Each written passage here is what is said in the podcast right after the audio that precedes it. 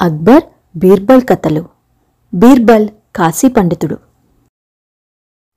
ఒకరోజు అక్బర్కు బీర్బల్పై విపరీతంగా కోపమొచ్చింది. ఇంకెప్పుడూ నీ ముఖం నాకు చూపించవద్దు. ఎక్కడికన్నా పోయి హాయిగా బ్రతుకు అని మండిపడ్డాడు అక్బర్. బీర్బల్ వెంటనే అక్కడి నుండి వెళ్ళిపోయాడు.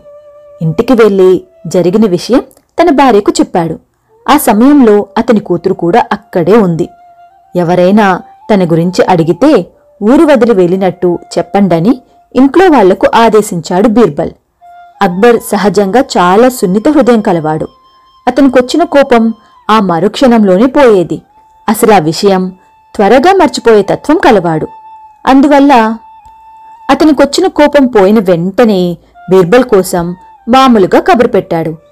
అయితే బీర్బల్ ఊళ్ళో లేనట్టు కబురు తెచ్చారు సేవకులు. రెండు నెలలు గడిచినప్పటికీ బీర్బల్ జాడ తెలియలేదు. అక్బర్ తాను తప్పు చేశానని పశ్చాత్తాపపడ్డాడు. బీర్బల్ను చూడాలనే కోరిక తనలో అధికమవుతూ ఉంది. ఆలోచించి అక్బర్ ఒక నిర్ణయానికి వచ్చాడు.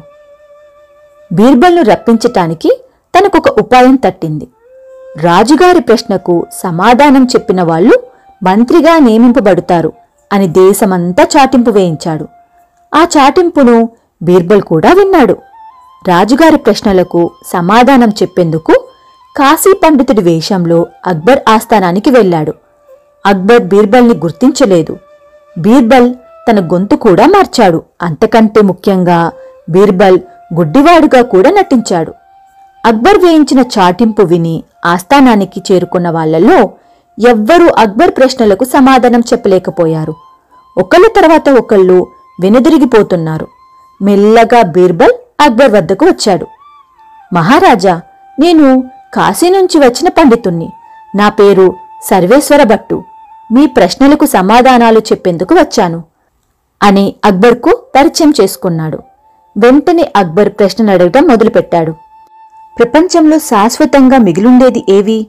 అని అడిగాడు అక్బర్. కీర్తి దైవకార్యాలు చెప్పాడు బీర్బల్. మనుషులందరూ ప్రేమించదగిన అంశమేమిటి? అడిగాడు అక్బర్. ఆచరించబడిన ఆలోచన చెప్పాడు బీర్బల్. గడ్డి కంటే తేలికైన వస్తువేది? అన్నాడు అక్బర్. అనాథ శిశువు అని చెప్పాడు బీర్బల్. అత్యంత సులువైన విషయం ఏది? అడిగాడు అక్బర్. ఇతరులకు సలహాలివ్వటం అని చెప్పాడు బీర్బల్. అత్యంత కష్టమైన పని ఏమిటి? అని అడిగాడు అక్బర్. ఇతరులిచ్చిన సలహాలు పాటించడం అని చెప్పాడు బీర్బల్.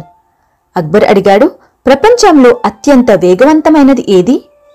మనస్సు అని చెప్పాడు బీర్బల్. రాజు శాశ్వతంగా అధికారంలో ఉండాలంటే ఏం చేయాలి అని అడిగాడు అక్బర్. ఇచ్చిన మాట నిలబెట్టుకోవాలి సరైన మార్గంలో నడుచుకోవాలి అని చెప్పాడు బీర్బల్.